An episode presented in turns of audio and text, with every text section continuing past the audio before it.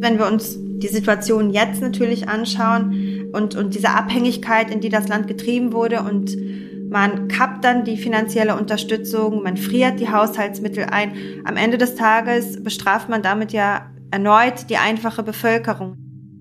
Man hat sich in erster Linie mit äh, brutalen Warlords und allerlei anderweitigen fragwürdigen Persönlichkeiten an einen Tisch gesetzt in Bonn und hat dann halt irgendwie eine Regierung zusammengebastelt.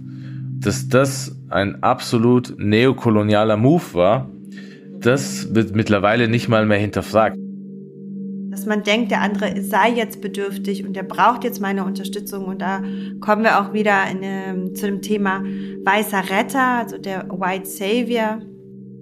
Was ist die Lösung für Afghanistan? Das ist sowieso so die Megafrage immer. Die Taliban sind zurück. Das vorhersehbare Desaster in Afghanistan. Folge 4. Ein weiterer vergessener Konflikt.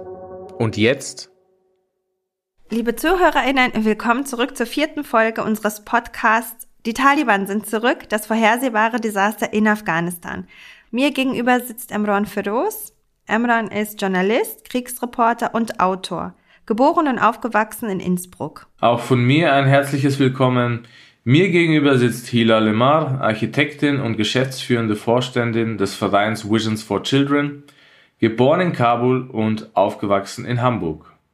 In der letzten Folge haben wir über den 15. August 2021, also über die Machtübernahme der Taliban in Afghanistan und die darauffolgenden Monate gesprochen. Wir haben die Verantwortung der internationalen Staatengemeinschaft und besonders der Bundesregierung diskutiert und warum sie sich dieser so entziehen. Heute schauen wir allerdings in die Zukunft. Was kann die internationale Gemeinschaft aus den Fehlern, die in den letzten 40 Jahren in Afghanistan auf Kosten der Zivilbevölkerung gemacht wurden, lernen? Und wie kann ein weiterer Umgang mit der de facto Regierung der Taliban aussehen, in dem Menschen nicht dem Hungertod oder massiven Menschenrechtsverletzungen ausgesetzt werden? Okay, aber bevor wir jetzt einsteigen, liebe Hila, hätte ich mal eine Frage an dich und zwar, wie hast du denn so das letzte Jahr erlebt? Was hat dir Kraft gegeben und was hat viel Kraft gekostet? Puh, eine sehr gute Frage. Ich meine, es ist jetzt ja mittlerweile ein Jahr und vier Monate, circa seit dem Fall von Kabul. Und wenn ich so zurückdenke, die ersten Wochen waren ja, ich glaube, das haben wir auch in einer anderen Folge beschrieben, teilweise sehr überfordernd, sehr herausfordernd, auch retraumatisierend. Aufgrund dessen, dass sich die Geschichte auf eine Art und Weise wiederholt recht schnell sind wir ja auch zu der Klarheit dann gekommen als, als Team von Visions for Children, dass wir weiterhin in Afghanistan aktiv bleiben, dass wir unsere Arbeit wieder aufnehmen. Das hat auf jeden Fall Kraft gegeben. Und gleichermaßen ging dann aber auch enttäuschende Gefühle mit ein, weil seitens der Bundesregierung zum Beispiel in den ersten Wochen und Monaten tatsächlich wenig Support zurückkam. Unsere Projekte, zwei äh, Projekte in Afghanistan wurden gestoppt. Man ähm, ist von den Verträgen zurückgetreten, beziehungsweise hat sie eingefroren, weil die Situation zur damaligen Zeit sehr unsicher schien und äh, man noch nicht genau wusste, inwieweit können wir mit der de facto Regierung zusammenarbeiten und wollen wir das als Bundesregierung auch?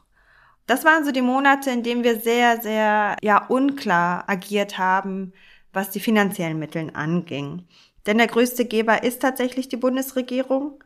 Und äh, ohne die finanzielle Unterstützung fällt es uns besonders schwer, dann die Projekte durchzuführen.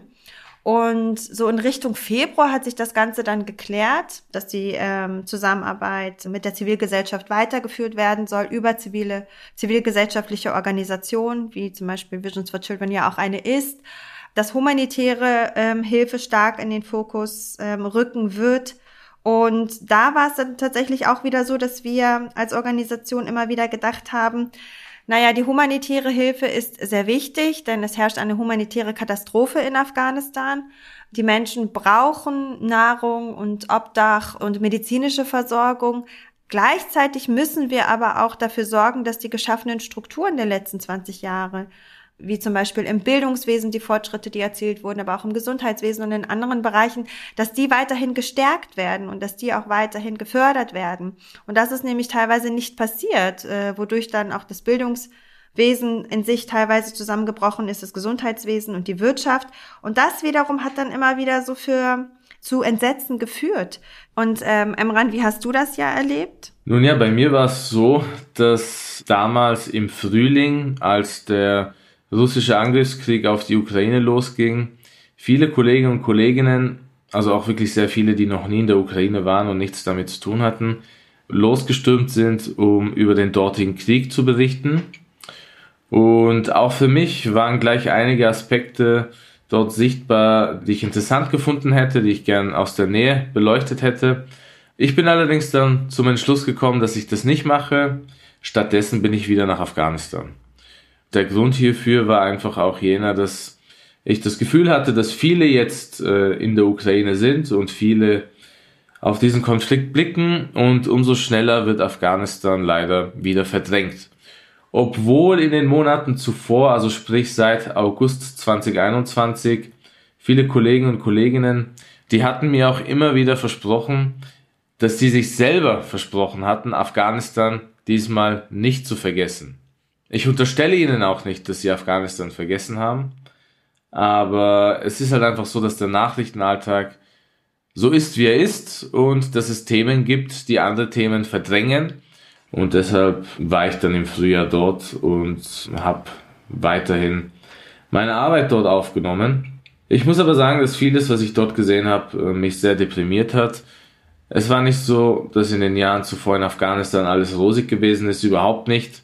Es gab tatsächlich auch im Kontext meiner letzten Reise auch gute Seiten. Zum Beispiel einfach, dass man dort ist und merkt, okay, es sterben hier jetzt jeden Tag weniger Menschen als zuvor. Das ist auch mal eine große Sache. Das heißt allerdings nicht, dass man jetzt äh, die dortige Regierung, sprich das Taliban-Regime, irgendwie romantisieren sollte. Du meinst, es sterben weniger Menschen aufgrund von Kriegsakten? Richtig, natürlich. Also ich meine jetzt nicht irgendwie aufgrund von Hunger oder so, sondern einfach aufgrund äh, des militärischen Konflikts der letzten Jahre, aufgrund von vielen Selbstmordattentaten, aufgrund von vielen Luftangriffen, die stattgefunden haben, gab es jeden Tag zahlreiche Tote.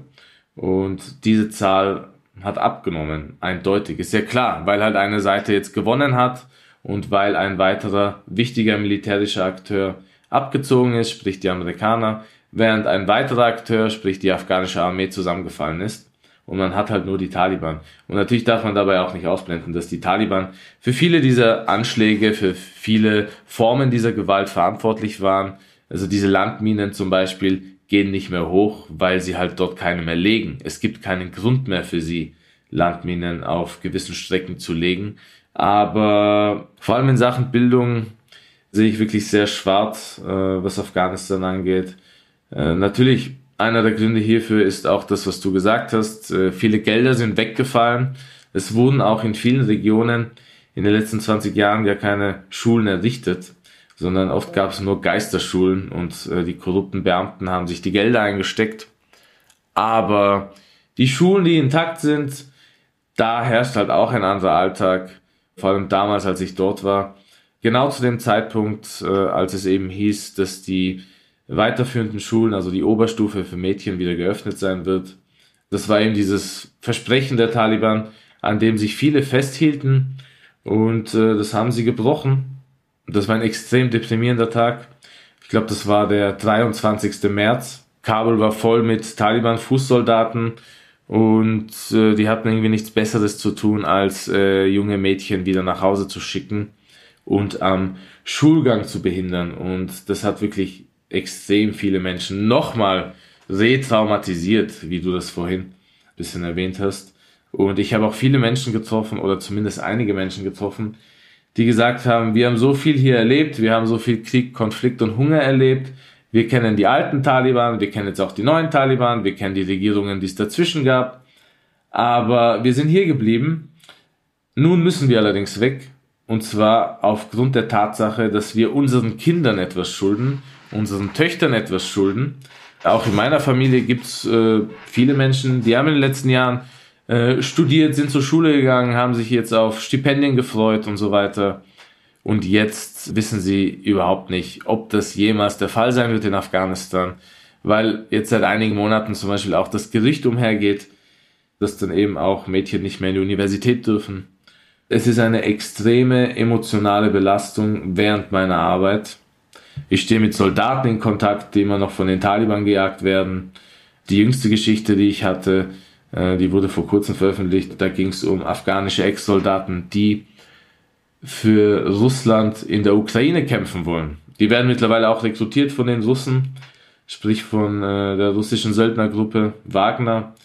Und einer der Gründe, wieso sie das machen, das hat mir einer von denen gesagt, ist wirklich dieser Abzug. Also man sagt ganz klar, und das ist total verrückt, wir wollen uns an die Amerikaner und an das, was sie uns angetan haben, rächen, indem wir in die Ukraine reisen und dort quasi die NATO bekämpfen. Und die Amerikaner, die halt dort auch irgendwie präsent sind und aktiv sind. Also man sieht auch, dass diese Konflikte wieder miteinander vernetzt sind und du hast dann wieder Afghanen auf der einen Seite und Afghanen auf der anderen Seite. Das gibt's auch. In der Ukraine gibt's äh, eine afghanische Diaspora und da gibt's auch viele, die halt mittlerweile Ukrainer geworden sind und ihr Land verteidigen wollen. Und das ist extrem belastend gewesen und hat mich sehr traurig gemacht, einfach zu sehen, okay, ich interview hier wieder zwei verschiedene Seiten und auf beiden Seiten sind es quasi meine Landsmänner und die haben jetzt hier wieder einen neuen Krieg gefunden, wo sie sich austoben wollen. Vielleicht können wir aber noch mal kurz zusammenfassen, was aus unserer Sicht, das ist ja wirklich eine ganz, ganz subjektive Sicht, die wir beide ja äh, durch unsere Arbeit und durch unsere Wurzeln auf die äh, 20 Jahre jetzt haben, was haben wir da eigentlich so mitgenommen? Also, was sind so die Fehler, die passiert sind, damit wir dann vielleicht darauf aufbauen, ein paar Thesen formulieren könnten, wie man es dann besser machen kann? Also, meine Arbeit hat mir in den letzten Jahren nochmal wirklich verdeutlicht, wie sehr man politisch in Afghanistan versagt hat. Und ich denke, sowohl der letzte Tag der Islamischen Republik Afghanistan, sprich der 15. August 2021, als auch die ersten Tage dieser Republik waren hierfür sehr symbolisch. Wieso? Weil damals, als die Amerikaner und ihre Verbündeten in Afghanistan einmarschiert sind, sie gewisse Vorstellungen über dieses Land hatten. Vor allem damals war das die CIA, die dann wirklich mit Geldsäcken in Afghanistan einmarschiert ist, sich mit Warlords verbündet hat und die bezahlt hat, um gewisse Dinge zu machen. Und man hatte eben diese Einstellung, okay, man muss hier die Menschen kaufen, anders bleiben sie einem nicht treu. Und dann am letzten Tag gab es ja diese Berichte, dass äh, der Präsident selber mit äh, Taschen voller Geld geflüchtet sei. Das wurde dann später, sag ich mal, so irgendwo auch bisschen korrigiert. Also es hieß dann eben, dass die russische Botschaft in Kabul dieses Gerücht gestreut hätte, um nochmal das Image des Ex-Präsidenten zu zerstören. Allerdings bin ich der Meinung, dass das gar nicht so falsch war, was gesagt wurde. Man kann das auch ein bisschen metaphorischer betrachten.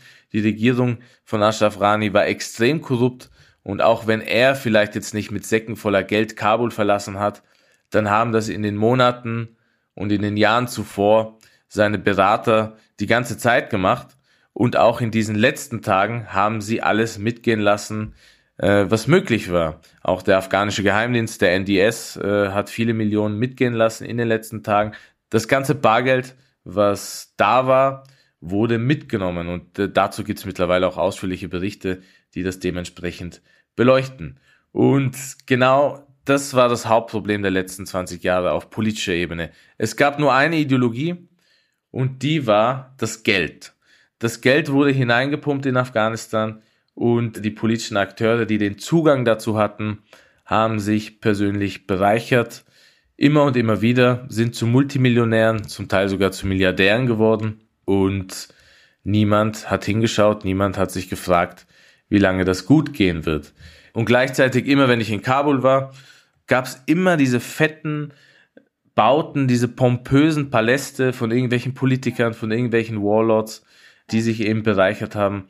Und daneben gab es schon so das nächste Slum. Ja. Und die Menschen lebten im Dreck.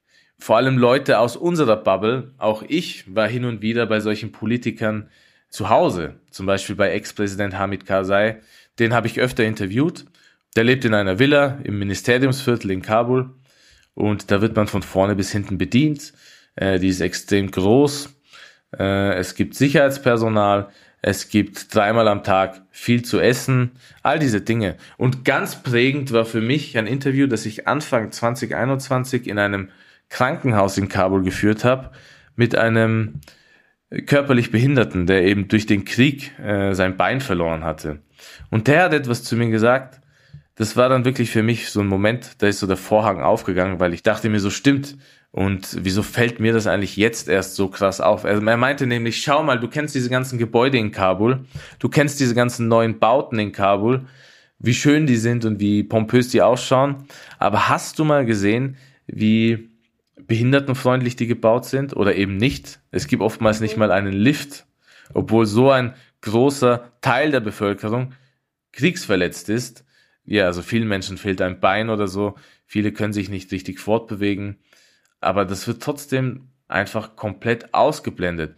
Und stattdessen hörst du dann von den eher reicheren Menschen oder sag ich mal den Menschen, denen es äh, finanziell besser ging in den letzten Jahren, äh, Dinge wie ja diese ganzen Krüppel, also wenn das dann abwertend bezeichnet wurde, äh, die die sind hier voll mafiös unterwegs und äh, verlangen irgendwie Geld von den Leuten, Schutzgeld und äh, haben sich voll organisiert und so. Und dieser Typ, den ich interviewt habe, das war einer von den Vertretern äh, dieser ganzen Kriegsverletzten. Der hat gesagt, ja, das machen wir, aber das steht uns zu, weil wir bekommen hier gar nichts. Wir, wir können uns hier nicht mal normal fortbewegen. An uns denkt niemand. Wir müssen die Menschen hier in der Gesellschaft dazu zwingen, dass sie uns helfen. Die Menschen fühlten sich verdrängt, sie sahen diesen ganzen Reichtum und sie wussten, dass sie nicht die Gewinner waren in diesem System das war nicht nur in den Städten der Fall, sondern vor allem in den ländlichen Gebieten Afghanistans. Und aus diesem Grund konnten sich dort auch die Taliban sehr einfach ausbreiten. Sie konnten sich in vielen dieser Regionen durchsetzen, weil die Menschen in den Dörfern dachten, naja, die in Kabul, die denken sowieso nicht an uns und das, was sie uns schicken, das ist meistens entweder einfach Schikane, Unterdrückung oder nichts. Hinzu kam natürlich auch in diesen ländlichen Gebieten die Art, wie einfach der Krieg geführt wurde. Man hat ganze Landstriche in die Arme der Taliban getrieben, indem man wirklich blind irgendetwas bombardiert hat, äh, indem man einfach äh, irgendwelche Razzien durchgeführt hat und dadurch viele Zivilisten getötet hat. Man wollte gar nicht irgendwie aus diesen Fehlern lernen, stattdessen war man oftmals damit beschäftigt, sie zu vertuschen. Das betrifft nicht nur die afghanische Armee, sondern vor allem auch das US-Militär, Spezialeinheiten des US-Militärs, die CIA. Das waren die Akteure, die hauptsächlich da präsent waren. Die anderen NATO-Staaten waren auch in irgendeiner Form da und haben da zusammengearbeitet. Zum Beispiel den Deutschen wurde im Norden des Landes sehr oft vorgeworfen, dass sie Informationen an die Amerikaner übergeben, die falsch seien. Also äh, die Deutschen haben ausgespäht und äh, am Ende landeten dann diese Daten bei den Amerikanern. Dann wurde irgendetwas bombardiert oder irgendeine andere Operation wurde durchgeführt. Diese Kritik gab es sehr lange, hat man nicht so oft gehört in den deutschen Medien äh, und auch anderswo nicht, weil, naja, einfach halt das US-Militär die dominante Kraft war am Boden. Aber auch das gab es. Naja, das hat dazu geführt, dass viele Teile der Bevölkerung sich einfach entfremdet haben und die Militärs, die ausländischen Militärs als Besatzer betrachtet haben und die auch gar nicht mehr unterscheiden wollten von den Sowjets oder von irgendwelchen anderen ausländischen Truppen, die im Laufe der Geschichte nach Afghanistan einmarschiert sind.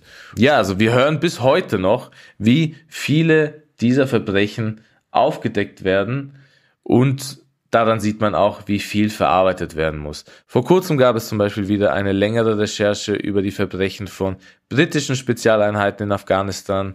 Die sollen ähnlich wie zum Beispiel australische Spezialeinheiten oder amerikanische Spezialeinheiten äh, einfach Jagd auf Afghanen gemacht haben, willkürlich, als ob äh, man eben Vieh jagen würde, als ob man irgendwie auf einer Fuchsjagd sei oder so. Äh, man hat einfach die Jagd auf afghanische Zivilisten zum Sport gemacht und da willkürlich irgendwelche Menschen hingerichtet. Und da muss man sich natürlich schon die Frage stellen, okay, wenn man das gemacht hat jahrelang, äh, ist es dann wirklich überraschend, wenn die Überlebenden, die Familienmitglieder von solchen Menschen, von solchen Opfern sagen, okay, wer kämpft gegen die? Ah, okay, das sind die Taliban, dann schließe ich mich eben denen an. Dann gab es letztens noch eine andere Recherche von einer Kollegin, die sehr viel über diese nächtlichen Razzien gemacht hat. Also nächtliche Razzien, sprich, irgendein Haus wird markiert, es heißt, dort seien Terroristen und dann wird dort die Tür eingetreten, alle werden rausgeholt, irgendwelche Leute werden mitgenommen, verhaftet, andere werden vor Ort hingerichtet, äh, Frauen werden vergewaltigt und das geschah alles im Dunkeln, jahrelang. Aber man wollte sich mit dieser Art der Gewalt nicht auseinandersetzen. Man wollte nur, wie du das auch vorhin gut gesagt hast, das Ganze eindimensional analysieren. Man wollte nur über Gewalt sprechen, wenn, und das gab es halt natürlich auch sehr oft, die Taliban sich wieder irgendwo in die Luft gejagt haben oder andere Extremisten irgendwelche Massaker ausgeführt haben, dann war man schnell zur Stelle, weil dadurch dann auch ein gewisses Narrativ genährt wurde und gleichzeitig hat man bewusst oder unbewusst die eigene Gewalt und äh, alles, was damit in Verbindung steht, ausgeblendet, bis man eben dann letzten Endes eingeholt wurde von der Realität am 15. August 2021. Und damals gab es leider auch wieder eine sehr prägende Szene, als die Taliban dann den Präsidentenpalast eingenommen haben in Kabul und einer von ihnen während der ersten Pressekonferenz Folgendes gesagt hat. Er meinte nämlich, ich war jahrelang in Guantanamo, jetzt bin ich hier, ich gehöre zu den Siegern, ihr habt verloren. Ja, es ist schon echt krass, also wenn man sich die militärischen Aspekte, aber auch die politischen, die du jetzt erwähnst, ähm, erwähnt hast, anschaut. Und wenn wir bei dem Eindimensionalen bleiben, dann können wir auch direkt überleiten in das Entwicklungspolitische. Denn darauf äh, wurde aus meiner Erfahrung oder Sicht, obwohl ich in der Entwicklungspolitik jetzt seit 15 Jahren tätig bin, auch sehr eindimensional eingewirkt wenn man das so streng formulieren darf. Denn wir haben uns immer wieder die Frage gestellt, was wird denn eigentlich gemessen? Also was ist dann eigentlich das Ziel der Entwicklungspolitik? Ist es ähm, der Fortschritt? Ist es tatsächlich die Entwicklung oder wie wir im Englischen so schön sagen, der Impact? Oder geht es darum, auszurechnen, wie viele Mittel, also wie viele Gelder wurden denn ausgegeben? Und Geld ausgeben, das kann man tun, das kann man quantitativ natürlich viel tun, nur was es am Ende des Tages bewirkt. Und ähm, das wurde sehr selten gemessen, bis gar nicht gemessen. Und darauf kommt es doch am Ende des Tages an, aus meiner Sicht, also auf die Qualität, die dann hergestellt wird. Und das war zum Beispiel etwas, was uns stark aufgefallen ist, wie auch immer wieder Bericht erstattet wurde dass dann ja der Wert Geld oder Euro, Dollar ähm, sehr hoch gestellt war, statt dessen, was tatsächlich, wie gesagt, die Wirkung ist.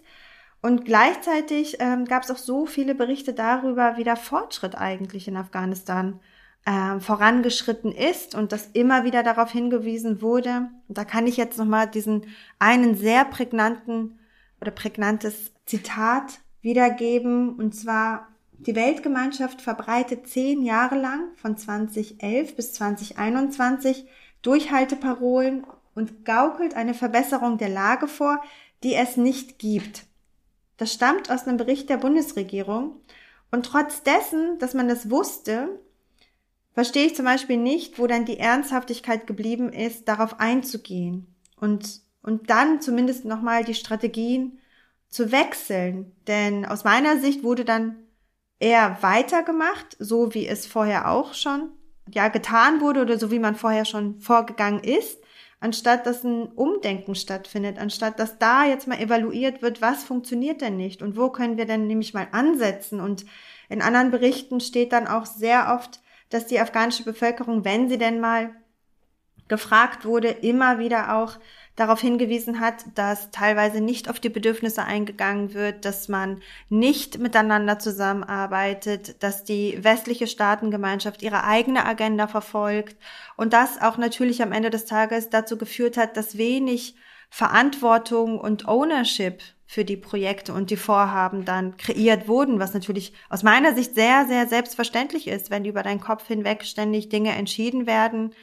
ähm, du nicht einbezogen wirst, obwohl es etwas ist, worum es, ja, wo es eigentlich um dich geht, dass man dann sich wenig verbunden fühlt. Was denkst du, weil du meintest, äh, die eigene Agenda, was denkst du, war diese Agenda oder was, was denkst du, meinten diese Menschen, wenn sie darüber sprachen, wenn sie sagten, der Westen hat hier seine eigene Agenda?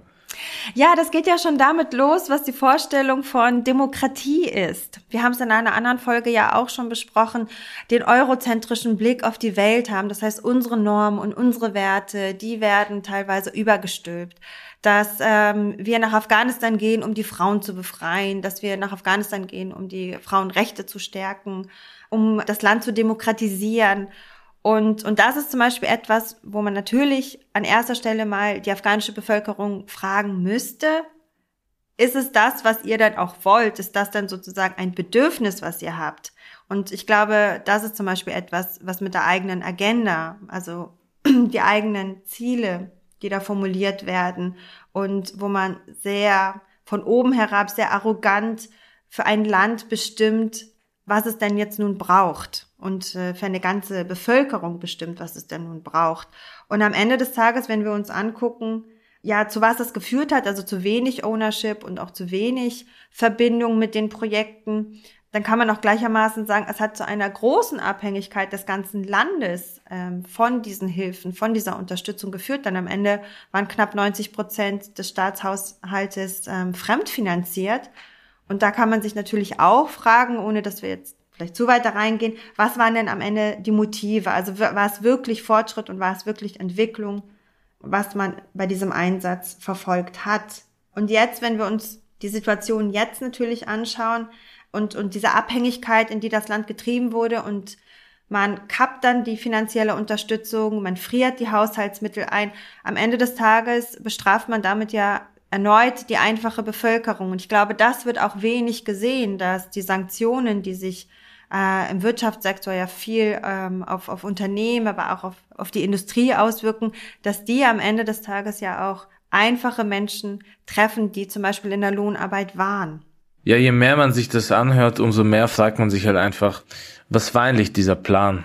Gab es überhaupt diesen einen Plan? Oder ist man ohne Plan rein und dann halt wieder ohne Plan raus. Ja, du hattest ja schon gesagt, dass der Plan oftmals geändert wurde. Ja. Ich glaube, das ist beim Zuge unserer Recherchen ja auch mehrfach aufgeploppt, dass, dass es nicht so ganz klar ist, was ist das Ziel und wie oft wurde eigentlich das Ziel verändert. Und ich glaube, das ist auch, wenn wir jetzt äh, rübergehen sollten oder ja, überleiten sollten zu unseren Learnings, eines der wichtigsten. Also mit welchen Zielen startet man denn eine Intervention und wie werden diese Ziele wann auch nochmal neu formuliert. Ich meine, es, man muss ja nicht 20 Jahre an dem gleichen Ziel festhalten, wenn sich die Begebenheiten verändern. Ja, ich denke, was ganz wichtig ist, ist, man muss ehrlich sein und transparent sein. Mhm. Und das gab es halt hier zu keinem Zeitpunkt, meiner Meinung nach. Es gab, also oft, wenn ich gefragt werde, was ist die Lösung für Afghanistan, das ist sowieso so die Mega-Frage immer. Und was ja. kann man machen? Und das, man kann das äh, aus verschiedenen Aspekten heraus beantworten. Aber wenn ich das versuche kurz zu beantworten, dann sage ich einfach, naja, Afghanistan, klar, jetzt kommt dann jeder wieder mit Geopolitik und die Nachbarstaaten und die Großmächte. Und das stimmt auch alles. Die Großmächte und die Nachbarstaaten und jeder, der da irgendwie involviert war, ist für das Ganze mitverantwortlich. Aber ein Schritt in die richtige Richtung wäre, dass all diese Akteure sagen, okay, das ist unser Plan, wir machen das und wir machen das nicht. Und das, was in der Vergangenheit zur Eskalation geführt hat, das machen wir erst recht nicht. Und das versprechen wir quasi. Die Frage ist halt, ob Machtpolitik überhaupt so abläuft. Und ich denke halt eher nicht. Das ist halt ein großes Problem. Man will gar nicht ehrlich sein. Man denkt immer noch an das eigene Interesse. Und ein ausländischer Akteur, der da involviert ist, der denkt dann immer mit, welcher Akteur in Afghanistan, welche Gruppierung, welche Regierung könnte mir auch helfen, wäre zu meinem Vorteil. Und genau das Gleiche macht dann wieder der andere Staat und die andere Großmacht, die da involviert ist. Und dann gibt's wiederum, und das ist auch ganz wichtig, es gibt halt in Afghanistan auch Akteure, die, äh, und es gab auch immer Akteure, die dabei mitgemacht haben. Auch in den letzten 20 Jahren gab's genug Afghanen, die äh, von dieser Intervention, von diesem gigantischen Militärapparat, der vielen Menschen das Leben gekostet hat, profitiert haben. Und äh, dass die eine andere Sicht haben auf das Ganze als du und ich, das ist, glaube ich, eindeutig. Und äh, ja, und das macht das Ganze umso problematischer und komplizierter. Mhm, also sagst du eigentlich, wir brauchen eine klare, transparente Zielsetzung. Ich würde dann dazu auch auf jeden Fall reinnehmen, eine Exit-Strategie. Nicht von heute auf morgen zu sagen, wir gehen jetzt. Also zum Beispiel wir bei uns in den Projekten, meistens äh, ist die Projektlaufzeit oder die Zusammenarbeit mit der Zivilgesellschaft auf zwei Jahre befristet. Und das ist das Erste, was wir mitkommunizieren. Wir sind hier nicht dauerhaft. Und das ist extrem wichtig, dass das mitgegeben wird. Denn die Menschen sollen ja nicht in diese Abhängigkeit, sie sollen sich ja selbst befähigt fühlen, aber auch sehen und, und mitwirken, äh, weil sie genau wissen, okay, alles das, was es jetzt braucht, ähm, kann ich mit beisteuern, denn oder kann ich mir auch aneignen oder eventuell auch, meinetwegen Visions for Children kann das dann auch äh, bereitstellen, aber das hat ein, ein Ende. Und, und ich glaube, das ist auch sehr wichtig für die Psyche der Menschen, dass sie das von Anfang an wissen. Äh, und da haben wir zum Beispiel gemerkt, dass dass da die Projekte ganz anders funktionieren, dass da die Menschen äh, und die Zusammenarbeit auch ganz anders funktioniert. Also viel enger, viel kooperativer, viel ehrlicher, viel transparenter. Und ich glaube, wenn man das mal skalieren würde und wirklich sagen würde, okay, das ist das Ziel, warum kommen wir rein? Und ich finde auch, dass das Ziel eigentlich ja auch von der Bevölkerung selbst formuliert werden müsste oder zumindest von einer Vertretung.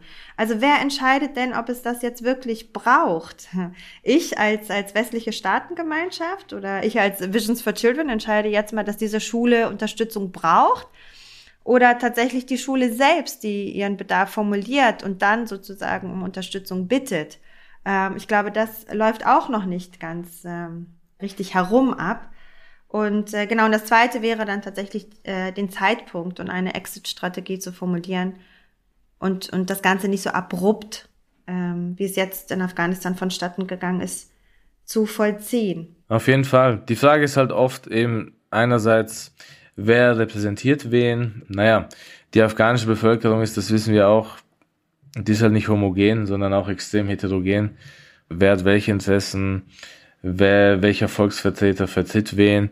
Das war auch immer, schon immer ein Problem in Afghanistan, muss man ganz ehrlich sagen. Also vor allem seit dieser moderne Nationalstaat so existiert. Was die Amerikaner und ihre Verbündeten damals gemacht haben, also vor ungefähr 20 Jahren, war halt eben genau wieder dieser Fehler. Man hat Repräsentanten geholt, die man sich selber auserkoren hatte, weil man da wieder an die eigenen Interessen gedacht hat. Man hat sich jetzt nicht irgendwie irgendwelche friedlebenden Demokraten geholt oder keine Ahnung, irgendwelche Akteure aus der Zivilgesellschaft, sondern man hat sich in erster Linie mit äh, brutalen Warlords und allerlei anderweitigen fragwürdigen Persönlichkeiten an einen Tisch gesetzt in Bonn und hat dann halt irgendwie eine Regierung zusammengebastelt dass das ein absolut neokolonialer Move war, das wird mittlerweile nicht mal mehr hinterfragt. Vielleicht in Deutschland, aber ich weiß noch damals im Herbst 2021 schrieb sogar die New York Times sehr eindeutig einfach von einem neokolonialen Krieg, der in Afghanistan stattgefunden hat, von einer neokolonialen Intervention. Und ich habe manchmal den Eindruck, viele trauen sich nicht, dieses Wort so in den Mund zu nehmen. Aber genau das ist passiert. Und man hat dann im Zuge dessen einfach äh, viele Systemfehler gemacht, die man so hätte nicht machen sollen.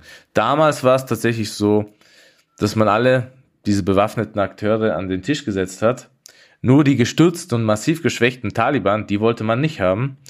Und das hatte nicht irgendwelche moralischen Gründe, sondern der Hauptgrund war einfach der, dass man diesen Krieg auch haben wollte. Diesen War on Terror, der sollte am Leben bleiben wenn man in Afghanistan einmarschiert wäre, in zwei Monaten irgendwie einen echten Frieden angestiftet hätte und dann irgendwie eine schöne, ausgeglichenere Regierung, in, in, in der wenigstens nicht mehr gekämpft wird und so, quasi kreiert hätte, dann hätte es ja diesen Krieg, diesen längsten Krieg der Amerikaner so auch gar nicht gegeben.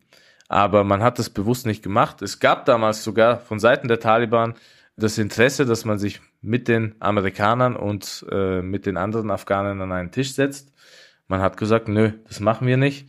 Und was ist dann passiert? Naja, die haben sich zurückgezogen, sich neu formiert, sich radikalisiert, 20 Jahre lang gekämpft und dann kam das Abstruse.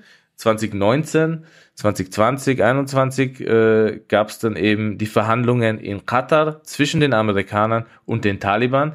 Und die Amerikaner, anstatt dass sie aus ihren Fehlern der Vergangenheit lernen, machen sie nochmal das Gleiche, nur spiegelverkehrt.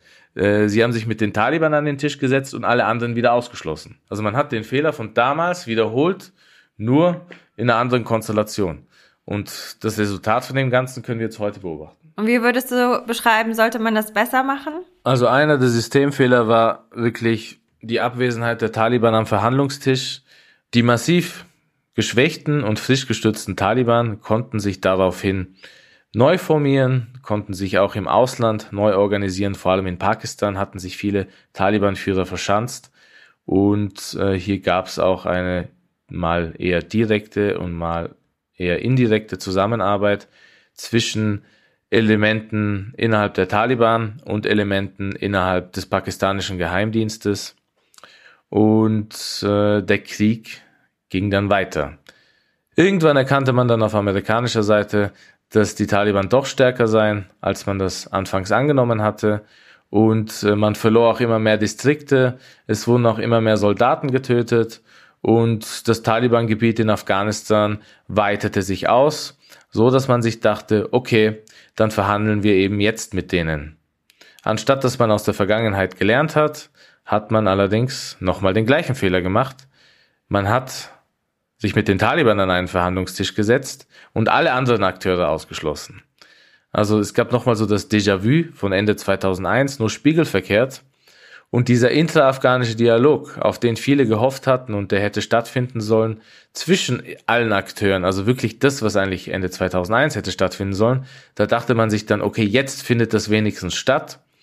Aber es fand nicht statt, weil die Amerikaner einfach raus wollten und äh, die Trump-Administration auch nicht mehr so viel hielt von den eigenen Partnern in Kabul. Stattdessen verstand man sich plötzlich ganz gut mit den Taliban und hat mit ihnen dann einen Deal unterzeichnet.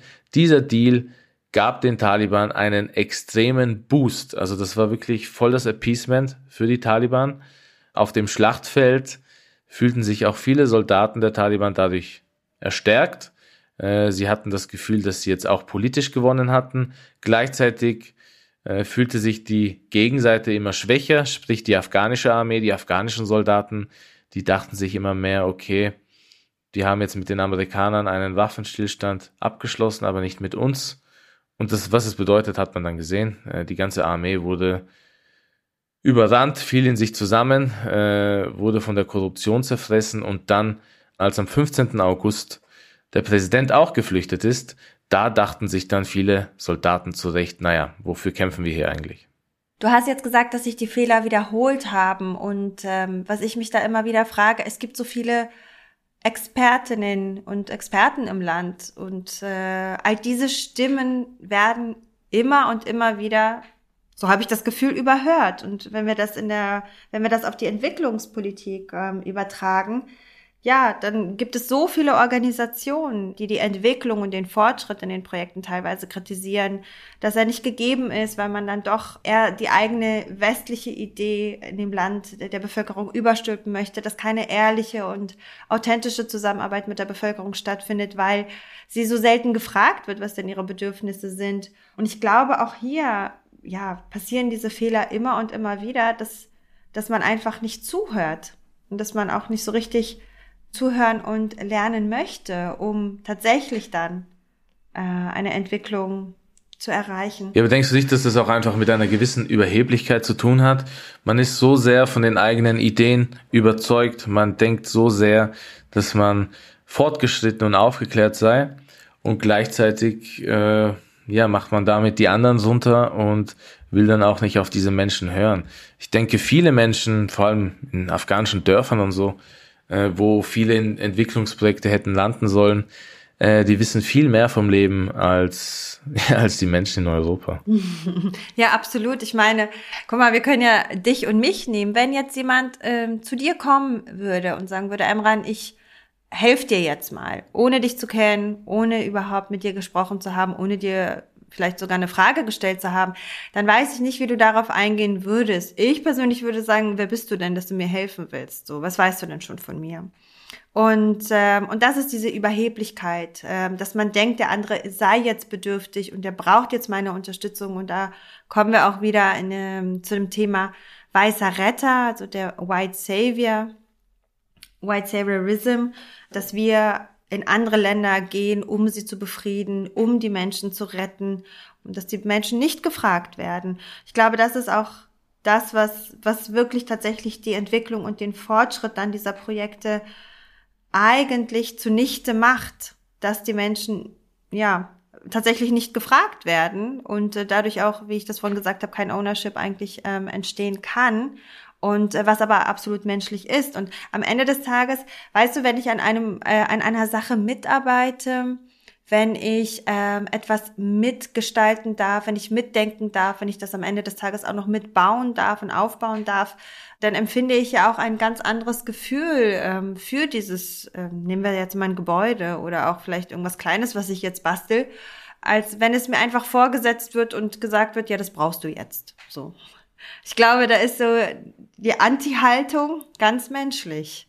Und was ich auch wichtig finde, ist, dass ähm, gerade in der Entwicklungspolitik oder in der Entwicklungszusammenarbeit die Ziele flexibel bleiben müssen. Ich meine, es muss eine äh, Metaebene geben, in der ein bestimmtes Ziel definiert wird, meinetwegen das Bildungswesen stärken oder auch die, keine Ahnung, ich nehme jetzt irgendwas, die Einschulungsrate ähm, erhöhen und dann die Maßnahmen dafür zu definieren. Und diese Maßnahmen, die müssen flexibel bleiben. Ich kann nicht 20 Jahre lang dann auf die gleichen, also auf die gleichen Maßnahmen pochen, weil sich einfach die politische Situation verändert.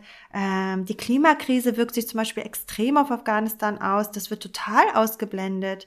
Und wir in unserer tagtäglichen Arbeit haben dann damit zu kämpfen, dass wir Überzeugungsarbeit leisten müssen, warum jetzt ein Projekt nochmal umgestaltet ähm, werden muss weil ähm, für uns zum Beispiel als Organisation dann tatsächlich die Wirkung an erster Stelle steht und nicht, dass wir dieses Geld erfolgreich ausgegeben haben. Ja, ich denke, in einem Land wie Afghanistan ist diese angesprochene Flexibilität wirklich sehr wichtig, vor allem wenn man in Betracht zieht, wie viele Regierungswechsel es allein in den letzten Jahrzehnten gab. Ich meine, äh, man kann sich doch nicht nur daran orientieren und dann, äh, wenn X weg ist und Y da ist, sagen, okay, dann gehen wir jetzt auch weg und stellen das Projekt ein. Also das, das hilft ja auch überhaupt nicht der Bevölkerung. Die Bevölkerung selber hat ja auch gelernt, äh, unter diesen Umständen irgendwie zu leben, zu überleben. Und äh, es ist auch irgendwie Teil des afghanischen Humors geworden. Damals, äh, als ich im Frühling dort war, meinten viele mir gegenüber, naja, jetzt schauen wir mal, wie lange sich die Taliban halten. Wir haben ja schon den erlebt und jenen erlebt und der ist gestürzt worden und der ist verjagt worden. Also die Leute dort sind schon flexibel und äh, sind auch gezwungen, so zu sein. Also die haben gar keine Wahl, aber vor allem die internationale Staatengemeinschaft hat meiner Meinung nach aus diesen ganzen Sachen nicht so viel gelernt und hat nicht gelernt, äh, dass diese Flexibilität tatsächlich ja wichtig ist. Okay, aber jetzt lass mal in die Zukunft blicken und wenn es hier wirklich um ganz konkrete Fragen geht, wirklich ums Eingemachte, wie sieht das aus? Wie kann das weitergehen? Was denkst du, sollten zum Beispiel eine Frage, die viele Afghanen und Afghaninnen beschäftigt, ist, sollten die Taliban anerkannt werden? Ja oder nein? Kann man das überhaupt so einfach beantworten? Boah, ich will diese Frage gar nicht beantworten. Ich finde sie sehr schwer, ehrlich gesagt. Und ich darf mich da nicht zu so weit aus dem Fenster legen. Ja, das ist auch natürlich etwas, äh, klar, das wird dann ab und zu sehr kontrovers behandelt. Ich glaube, was wir nicht außer Acht lassen dürfen, ist, dass am Ende des Tages die afghanische Bevölkerung gestraft wird. Ähm, sie haben sich die Regierung vielleicht anders vorgestellt. Sie haben sich die auch teilweise gar nicht selbst ausgesucht. Es waren wieder Entscheidungen, die für sie getroffen wurden. Und ich finde, wir sind da absolut in der Verantwortung, weiterhin solidarisch zu bleiben und weiterhin Unterstützung zu leisten, anstatt ja Sanktionen zu verhängen, die wiederum die die einfachen Menschen treffen, was es jetzt tatsächlich äh, was jetzt ja tatsächlich passiert. Also wenn wir uns die Wirtschaftssituation anschauen, wie die im freien Fall sich rückwärts bewegt, dann äh, kommt natürlich schon die Frage auf, in was für eine Art und Weise kann man denn mit der Regierung zusammenarbeiten, damit es der Bevölkerung nicht noch schlechter geht. Ich kann ja vielleicht ein bisschen versuchen zu sagen, was ich so in den letzten Monaten auch vor Ort so aufgeschnappt habe, was diese ganze Anerkennungssache angeht. Ich habe in Kabul viele Menschen getroffen, die waren dafür, und die waren auch dagegen. Also es gab Leute, vor allem wenn es äh, um diese wirtschaftlichen Dinge ging, da meinten die, jetzt bitte erkennt einfach diese Regierung an und fertig. Wir können so nicht auf Dauer leben und auch nicht überleben. Und ihr seid ja irgendwie auch mitverantwortlich, also ihr, sprich äh, vor allem die westliche Staatengemeinschaft, ihr seid irgendwie mitverantwortlich, dass die jetzt hier sind. Ihr könnt euch jetzt nicht so einfach aus dem Ganzen entziehen. Dann habe ich aber auch Leute getroffen, die meinten sehr oft lieber nicht anerkennen, weil wenn die noch fester im Sattel sind, dann zeigen die ihre eklige Seite noch eindeutiger und fühlen sich bestätigt. Sprich öffentliche Hinrichtungen, andere drakonische Strafen. Also so die Taliban der 90er, die zeigen sich quasi erst, wenn sie anerkannt wurden. Und dann gibt's eine andere Sache, die das Ganze noch schwieriger macht. Das war, glaube ich, im August 2021, als der Taliban-Sprecher Sabiullah Mujahid über diese Dinge sprach und sich dann an den Westen wandte und sagte, welche moralische Überlegenheit habt ihr, damit ihr uns nicht anerkennt?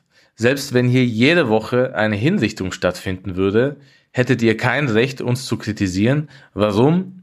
Weil einer eurer engsten Verbündeten, nämlich Saudi-Arabien, genau das macht und es auch weiterhin machen darf. Und es ist jetzt leider so, dass dieser Typ damit nicht wirklich Unrecht hat. Oder was denkst du darüber? Ich denke, dass der Westen oder der sogenannte Westen wirklich in vielerlei Hinsicht seine moralische Überlegenheit absolut verspielt hat. Und sogar wenn es um eindeutige menschenrechtliche Fragen geht, die absolut wichtig sind und äh, die auch von den Taliban nicht beachtet werden, und ich denke auch nicht, dass das in Zukunft irgendwie besser wird, muss man sich die Frage stellen, welcher Akteur hat hier wirklich die Überlegenheit zu sagen, ihr dürft das nicht machen, ihr müsst so sein wie wir, weil wir sind besser, äh, aufgrund von diesen und jenen Gründen. Und ich denke vor allem diese Partnerschaft mit Saudi-Arabien, die jedem bekannt ist und wo regelmäßig halt zum Beispiel öffentliche Hinrichtungen auch stattfinden, äh, die macht diese Heuchelei deutlich. Und das macht das Ganze so viel schwieriger, hier moralisch zu argumentieren.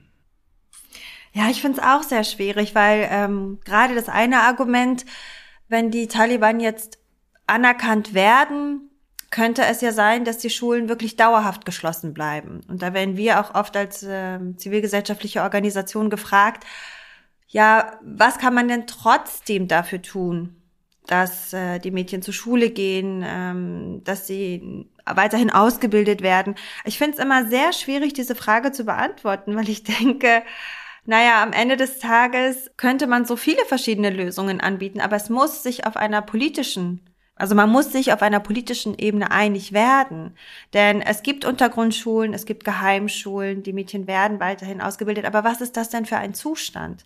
Und was ist das für eine Gefahrensituation, in der sie sich während des Unterrichtes aussetzen? Also dahingehend finde ich das auch sehr schwierig. Man muss pragmatisch sein.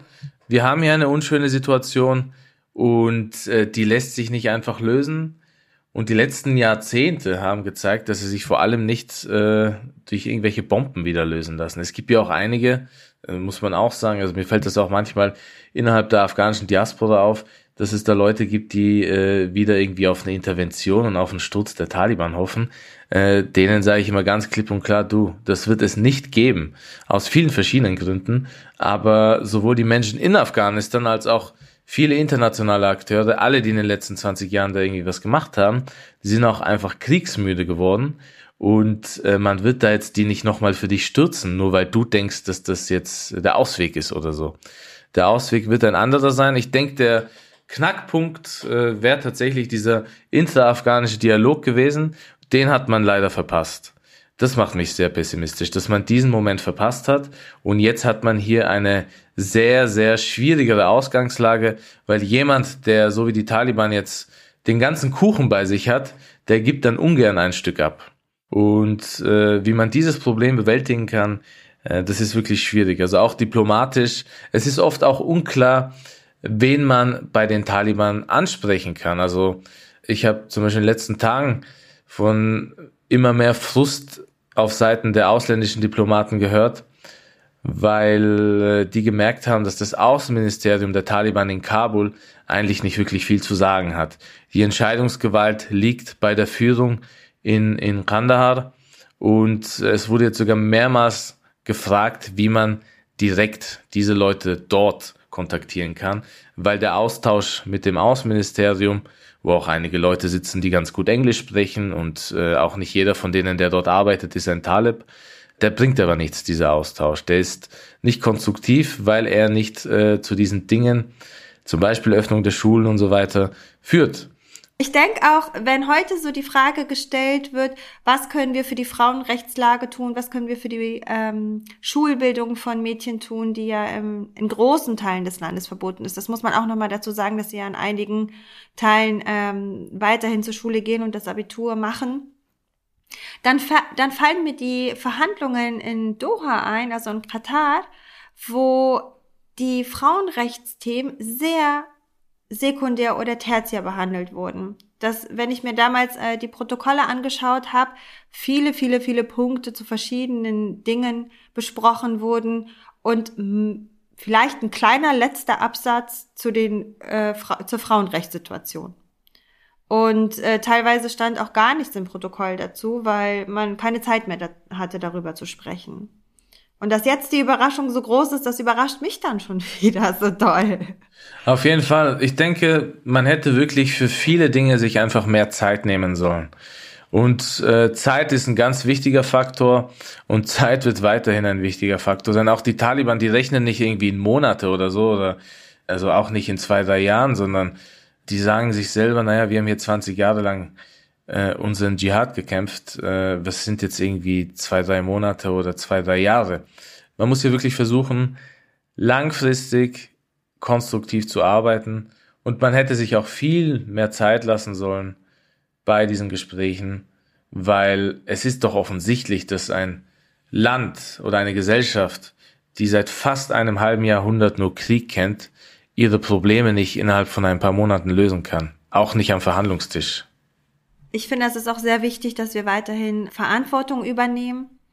Der Einsatz wird jetzt aufgearbeitet.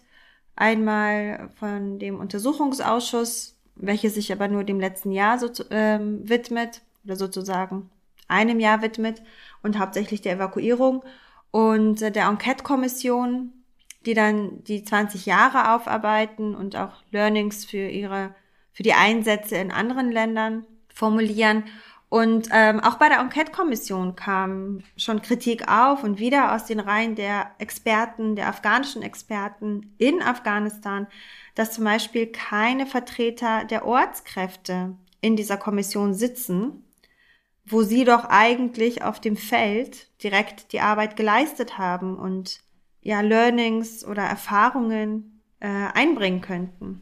Ja, ich denke, in dieser Kommission fehlen sowieso viele Menschen, die irgendwie ihre Expertise oder ihre Erfahrungen in verschiedenen Bereichen haben, gemacht haben. Diese Aufarbeitung ist nicht nur aus deutscher Sicht wichtig, sondern vor allem die, äh, die den Krieg dort hauptsächlich geführt haben, sprich die Amerikaner, die müssen auch einiges aufarbeiten und äh, davon sieht man leider auch nicht viel. Die Frage ist auch, wie viel diese Aufarbeitung überhaupt den Menschen in Afghanistan dann letzten Endes was bringen wird.